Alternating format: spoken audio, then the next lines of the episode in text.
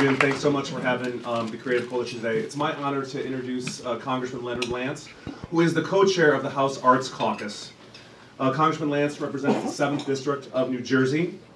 Uh, before Congress, he served in the state legislature, where he left his mark by having the Lance Amendment passed to their state constitution, which requires all state borrowing uh, to be approved by the voters.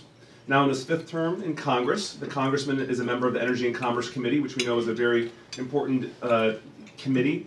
Um, he's a representative who listens to all views uh, to achieve solutions, which he's known for here. So, on today's topic of uh, funding for the arts, uh, I know Congressman Lance can share some perspectives, not just from the national level, but from experience he had recently over recess. He visited a Theater for Everyone program in his community uh, that was the first theater class for students with autism and other developmental disabilities. The Playhouse that teaches this class received a $40,000 grant from the, from the National Endowment for the Arts for autism friendly programs. I will let Congressman Lance tell you how impressed he was by the performance of the students. There, um, please uh, let me uh, welcome Congressman Leonard Lance to the podium.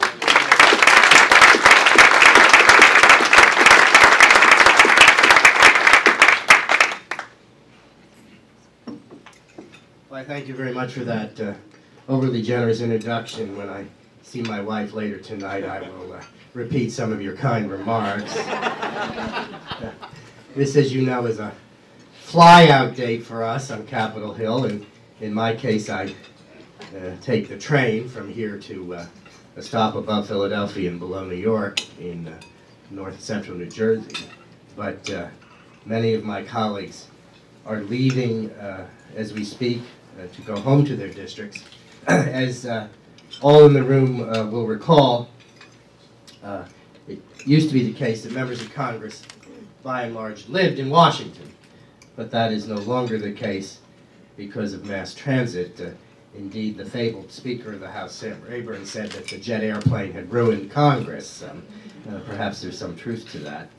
I think it's better when we're able to, to uh, be together, and it's very difficult to demonize someone if uh, uh, his children and your children are playing soccer together.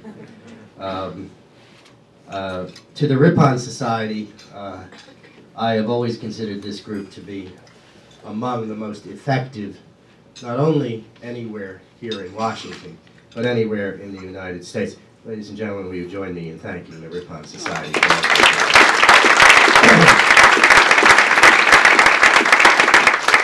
I do have the honor of being the Republican chair of the Arts Caucus in the House. The Democratic chair is my colleague uh, Louise Slaughter of uh, Rochester, New York. Uh, and we tried to work together on these issues. I am also the Republican chair of the Humanities Caucus, and David Price of North Carolina is the Democratic chair. Uh, there was not a long line of Republicans interested in being chairs of these caucuses, and I, I, am, I am chair of both of them. And uh, I, I think that uh, that informs me in my views on the issues we will be discussing today. Uh, as, as most in the audience will know, but perhaps not all of our uh, distinguished uh, guests uh, from the performing arts, a budget document in Washington is not the appropriations of funds. And this is different from most state capitals. When one speaks of a state budget, uh, be it in Albany or in Sacramento, or in my case in Trenton, the budget document is the document that actually appropriates funds. State budgets range, I think in New Jersey it's about $35 billion a year. In California it would be two or three hundred billion dollars a year. Um, but the budget document that was unveiled by the Trump administration is merely a blueprint as to how to move forward and uh, it is uh, an indicator of where the administration would like to see funds expended, but it does not expend a penny. That is done through the appropriations process, and uh, those who work on Capitol Hill will be intimately familiar with this. Uh, the appropriations process is uh, longer in duration than the budget process. The budget process is concluded in the spring when it is concluded. It's not always concluded. Sometimes we don't have a budget document. But the real operation of government, uh, funding-wise, is through the appropriations process. And to that end, as you know, the, the, uh, the Congress has passed a continuing resolution uh, to continue to fund the government for another week. And then we will pass another continuing resolution at the end of next week to fund the government of the United States through the end of the fiscal year, September 30th. Um, I think we're very fortunate in the United States that the chairman of the House Appropriations Committee is my dear friend and nearest neighbor in Congress, Rodney Proctor Frelinghuysen, who represents the district just north of the district I represent in uh, northern New Jersey. Um, as the audience will, will know, uh, Congressman Frelinghuysen comes from a very distinguished family. Uh, one of his ancestors ran for vice president with Henry Clay in 1844. The motto that year of, of what was then the Whig Party, the predecessor of the Republican Party, was the country's rising for Clay and Frelinghuysen. Unfortunately, the country didn't rise quite high enough. Uh, Rodney uh, does an excellent job as our new chair of the Appropriations Committee. Um, he succeeds uh, Chairman Rogers of Kentucky. Um, and there are, to, to our distinguished uh, guests from, from the arts, uh, there are various subcommittees, including the subcommittee that deals with the Department of the Interior. That's Congressman Calvert, who is the subcommittee chair. And in the appropriations process, the subcommittee chairs are known colloquially here on Capitol Hill as cardinals. And so Chairman Calvert is a cardinal in the appropriations process. I guess that makes Rodney Frelinghuysen the Pope. but we already have two popes on earth. I'm not sure we need a third. Um, and so it's important uh, that uh, our uh, guests here and uh, those throughout the United States uh, uh, contact those involved in the process, particularly on the Appropriations Committee, to indicate that we need continued funding for the arts and for the humanities and for the Corporation for Public Broadcasting. this group will know that these three entities, I call them a three-legged stool, were first enacted by President Johnson in 1965 at the height of the Great Society. And uh, uh, they have flourished for more than 50 years, and indeed we celebrated the 50th anniversary of, of these fine organizations recently. Uh, there was an attempt more than 20 years ago, I think in 1995, to defund these entities. That was when my side of the aisle took control of Congress after the election of 1994. But that attempt failed. And I assure this audience that the attempt to defund these entities, including the National Endowment for the Humanities and the National Endowment for the Arts, the Corporation for Public Broadcasting, but we're talking about uh, the arts portion of that at lunch today, I assure this audience that the attempt this year, ladies and gentlemen, will fail as well.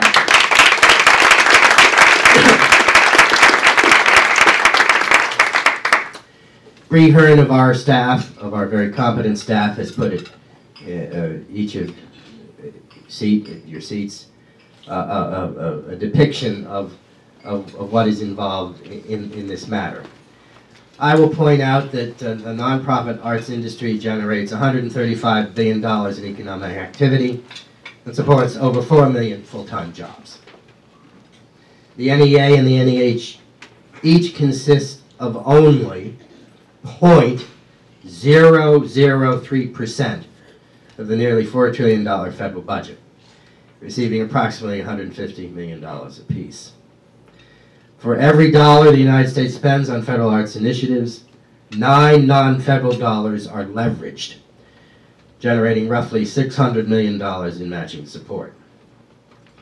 With last year's federal arts appropriation of roughly $150 million, the industry returned $10 billion to the federal government in income taxes, and, and um, this is based upon all of the activity that occurs as the result of, of, of, a theater, for example, or an art museum, uh, restaurants, and, and, other activities.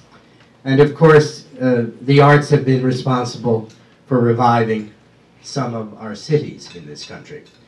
Uh, I resigned all of my nonprofit boards when I came here to Washington because I didn't want anybody to accuse me of some sort of conflict of interest. but I uh, was privileged to serve on the board of McCarter Theater in Princeton, one of the great regional theaters in this country, and on the board of the Newark Museum, one of the great museums in this country. And uh, I am aware of the activity that exists in both Newark, New Jersey, an inner city with significant challenges, and uh, in Princeton, New Jersey, a, a flourishing suburban community based upon uh, these entities that exist in those communities, the Newark Museum and McCarter Theater. Um, as, as was indicated, uh, last week I did have the opportunity to witness a program for autistic children at the Paper Mill Playhouse in Millburn, New Jersey, which is also one of the great regional uh, institutions of, of fine art in this country.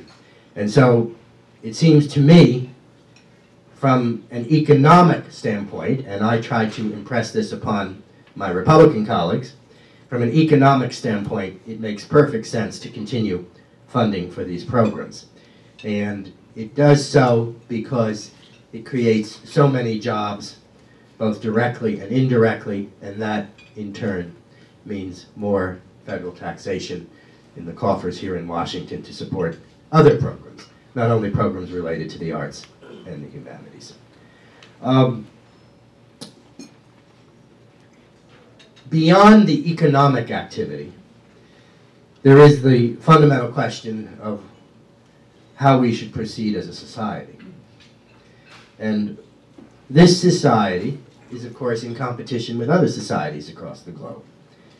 And I think it's imperative that the American society uh, be known for uh, its cultural achievements as well as its achievements in other areas.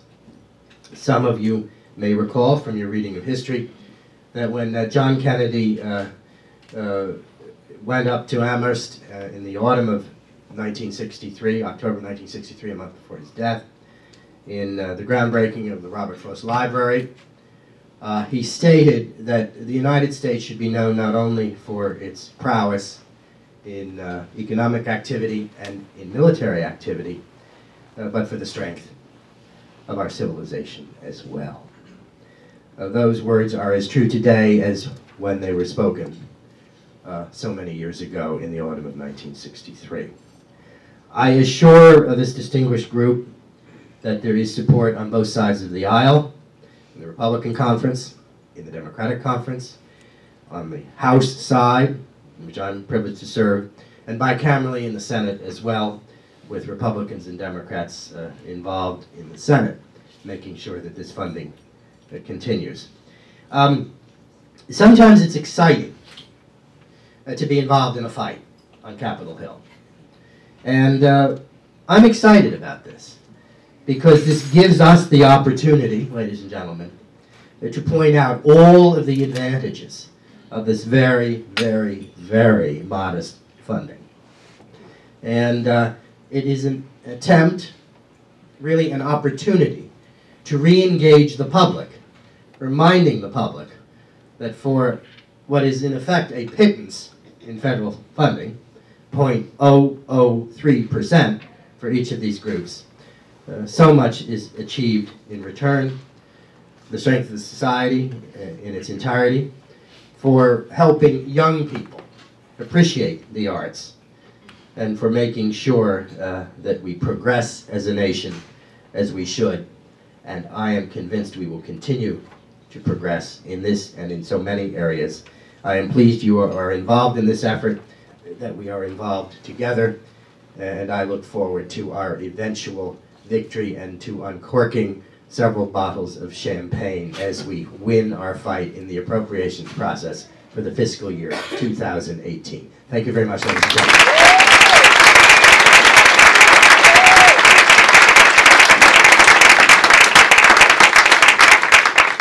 Thank you, Congressman. Boy, that was very inspiring.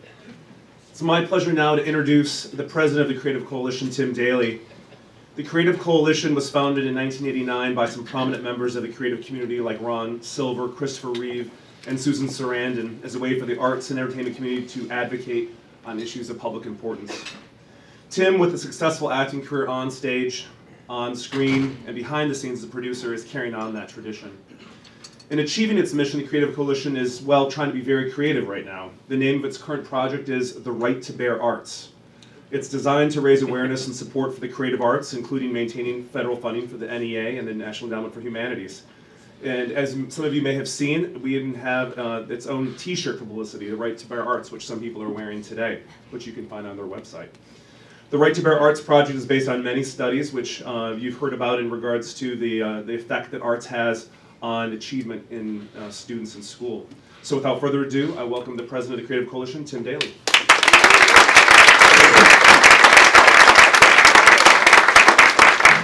Thank you, Jim. Thank you, Congressman Lance, and thanks to the uh, Ripon Society for having us here. Uh, it's funny, I didn't, I didn't know this until you spoke, but I have really fond memories of the Paper Mill Playhouse because my dad did summer theater there when I was a kid, and it was one of the most magical places you can imagine. Uh, this is back when you know kids could wander around in places like the Fly Loft and no one would sue you for it. But I was always you know having this great experience of kind of peeking out from behind the the, uh, the wings and seeing what the actors were doing.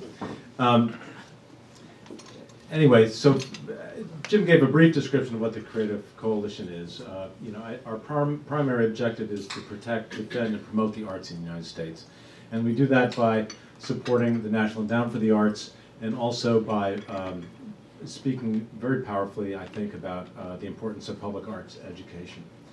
You know, I, I do this political TV show called Madam Secretary, and one of the great and genius things about this show is that we never say the words Democrat or Republican.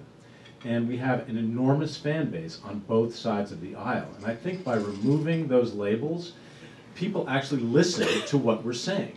So they're not predisposed to lean one way or another based on a little letter that's by someone's name.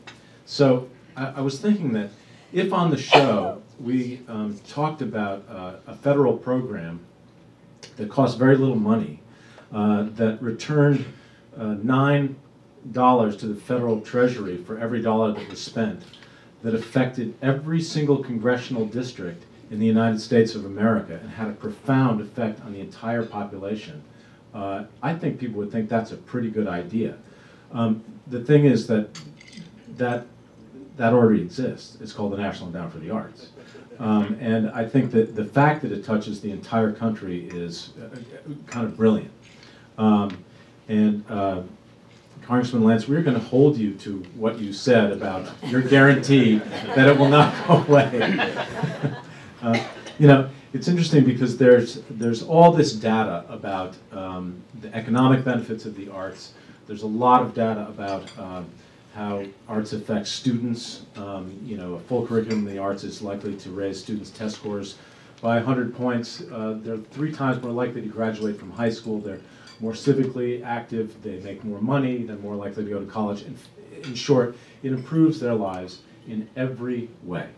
Um, and the data is good, and it, and it makes sense. Uh, um, you know, to, to talk about it, but uh, I also feel obliged to talk somewhat about the, um, the sort of more, more woo-woo aspects of art and, and the, the, the, the effect of arts on our, our national soul. Um, and I think that, you know, it's interesting. I, I was saying earlier today that if any of you have kids, and I'm sure some of you do, there's some point in their lives when they're, you know, about four years old, they've come to you with a painting or a picture of something. And you've looked at it, and it could be really wonderful, or it could be really horrible. Nonetheless, you look at that picture and you say, honey, this is beautiful. And bang, up it goes on the fridge, right? There it is. And the look on that kid's face is one of utter empowerment because you've said to them, I acknowledge the thing that you have created, and I have empowered you to go off into this world where you can be a creative, imaginative person.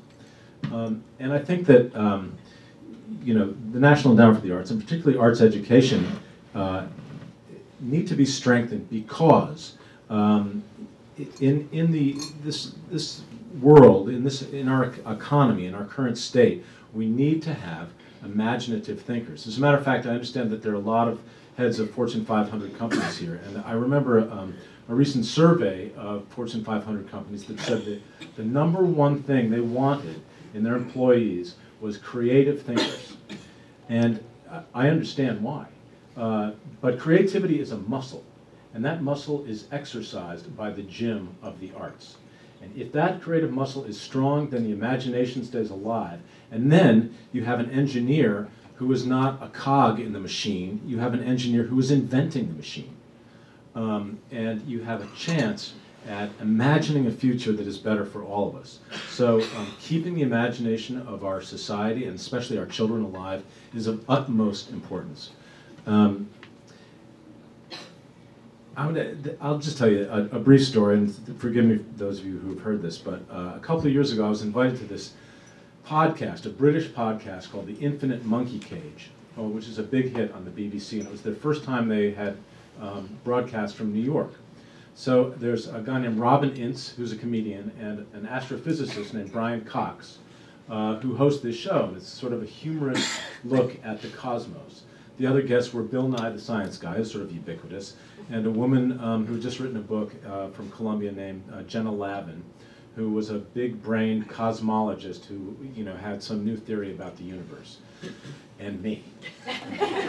so I uh, spent a good deal of time marveling at the uh, curiosity and expertise and the, the intricate and, and profound thinking of these people, all the time wondering, what the hell am I doing here with these folks?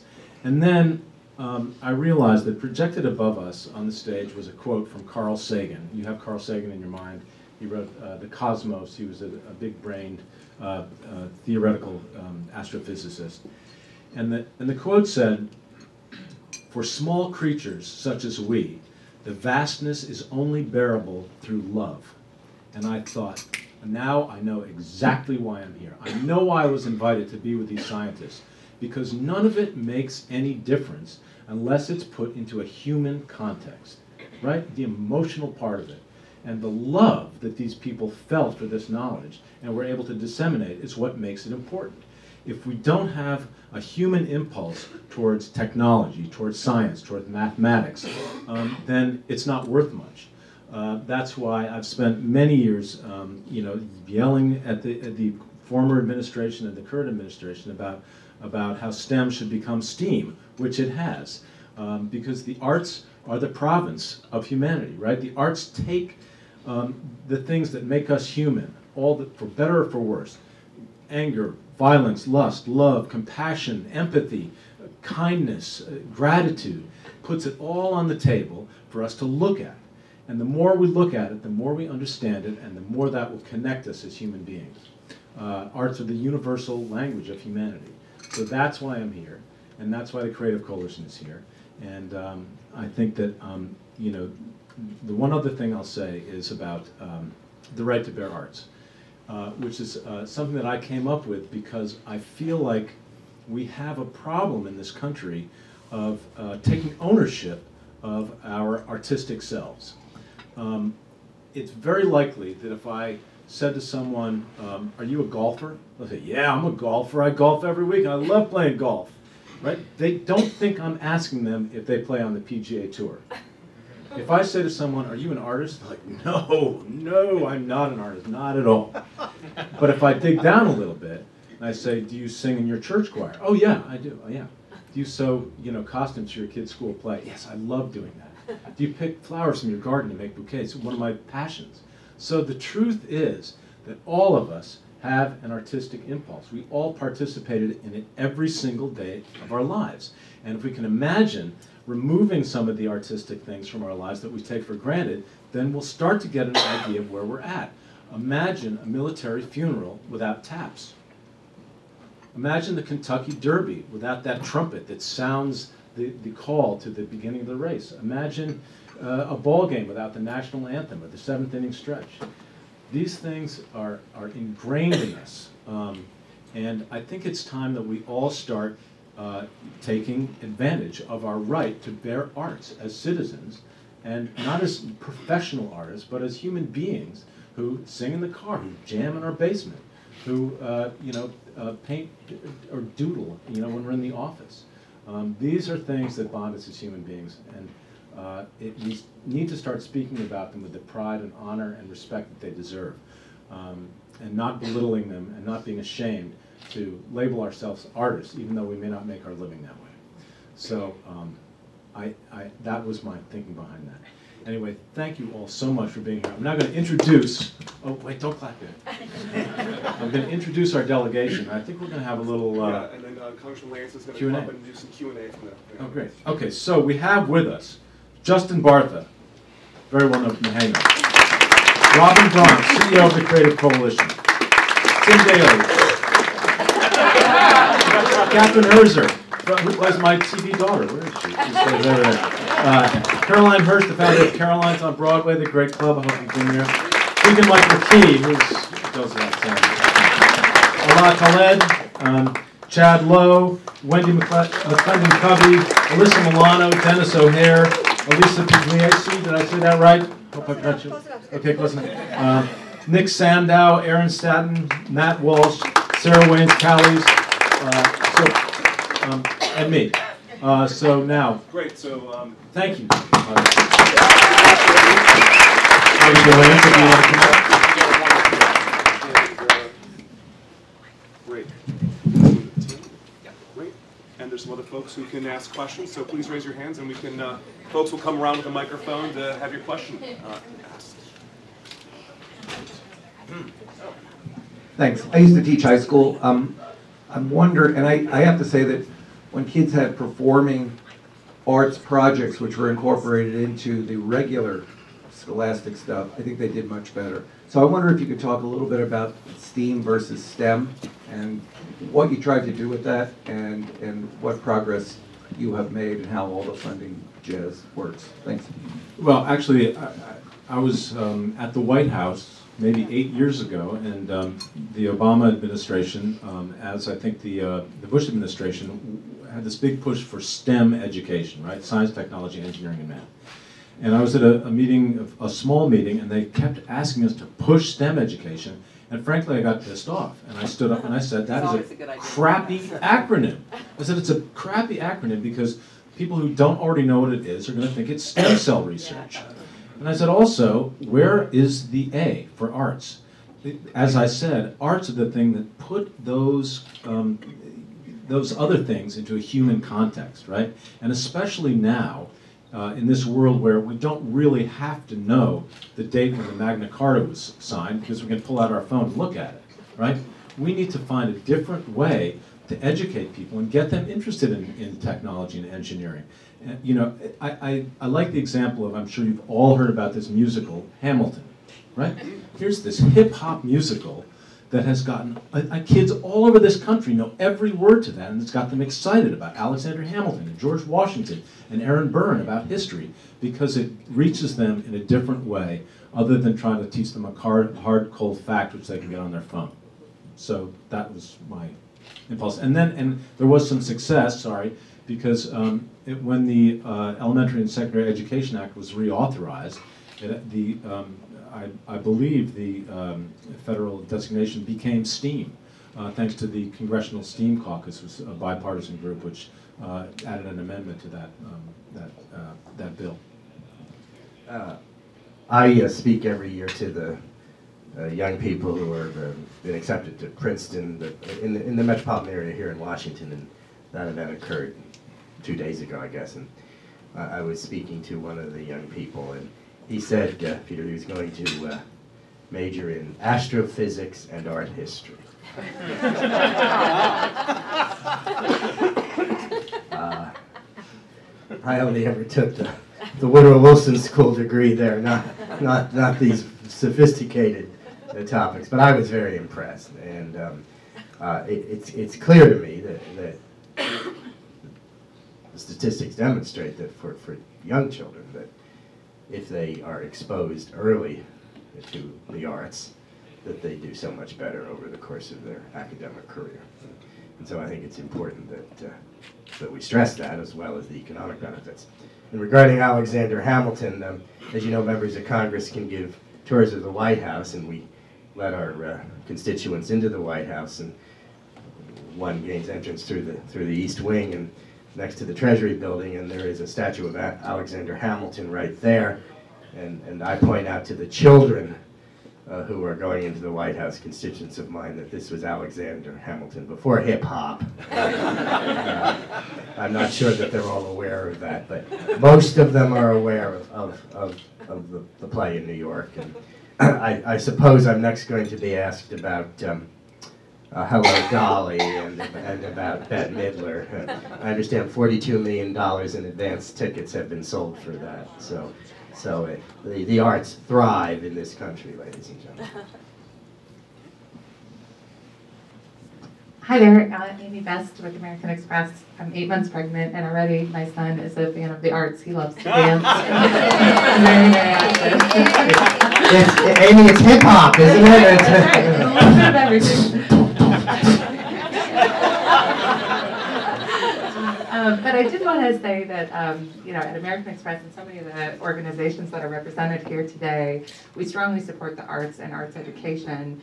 Um, and we were hearing from Alyssa the good work that you all are doing, pounding the pavement today here in Washington. What ways can we kind of combine these efforts, and what ways can our organization specifically support Creative Coalition here in Washington and, and what you are working on um, to protect the, the funding for the arts and, and humanities? I'm going to let our CEO answer that question. Thank you for the greatest gift. Saying that you know that you want to work tandem. We, as a nonprofit, we can't do what we do and fight the good fight without organizations like American Express and all of you here. So we we got ideas and we got people. We have um, something that we want to do town halls. Uh, Alyssa and I were just talking about town halls around the country to bring leaders, celebrities in the entertainment industry back to their hometowns because those are your best champions. They went through it. We have a public school alumni association. Again, bring the people back to their hometowns. And um, I will babysit for your child forever if you just give me your card. I think it should be pointed out that, that this funding goes throughout America. This is not primarily in New York or in Los Angeles. not at all. It's in every congressional district. And uh, someone told me many, many years ago that uh, she had become interested in the arts as a small child in Texas because uh, Texaco was the sponsor of the Metropolitan Opera on Saturday afternoon. And uh, without the sponsorship of that great company, as American Express is a great company, that she would not have been able on the radio to hear the Metropolitan Opera from, from New York in, in, in a town in, in, in South Texas. And so uh, corporate responsibility is something we thank, we thank you for, for, for what you're doing. And we urge all of the great companies in the room to recognize that you are an indispensable part of this, of this larger whole.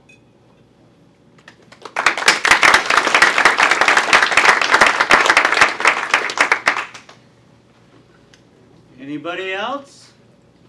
Let me say that this has been a lot more uh, enjoyable than my recent town hall meetings. First had 1,400 of my closest friends. The next had 900, and we were down to 700. Incidentally, we think that's going in the right direction. Uh, and um, um, uh, this town hall meeting today has been very cordial, and I want to thank all who have come to Capitol Hill so that we can work together on this important issue. Thank you very much, ladies and gentlemen. Thank you. Thank you all very much. Justin, bring back the new normal. We want that program back. As you see. Thank you, everybody. Enjoy the rest of your weekend. Good luck to you.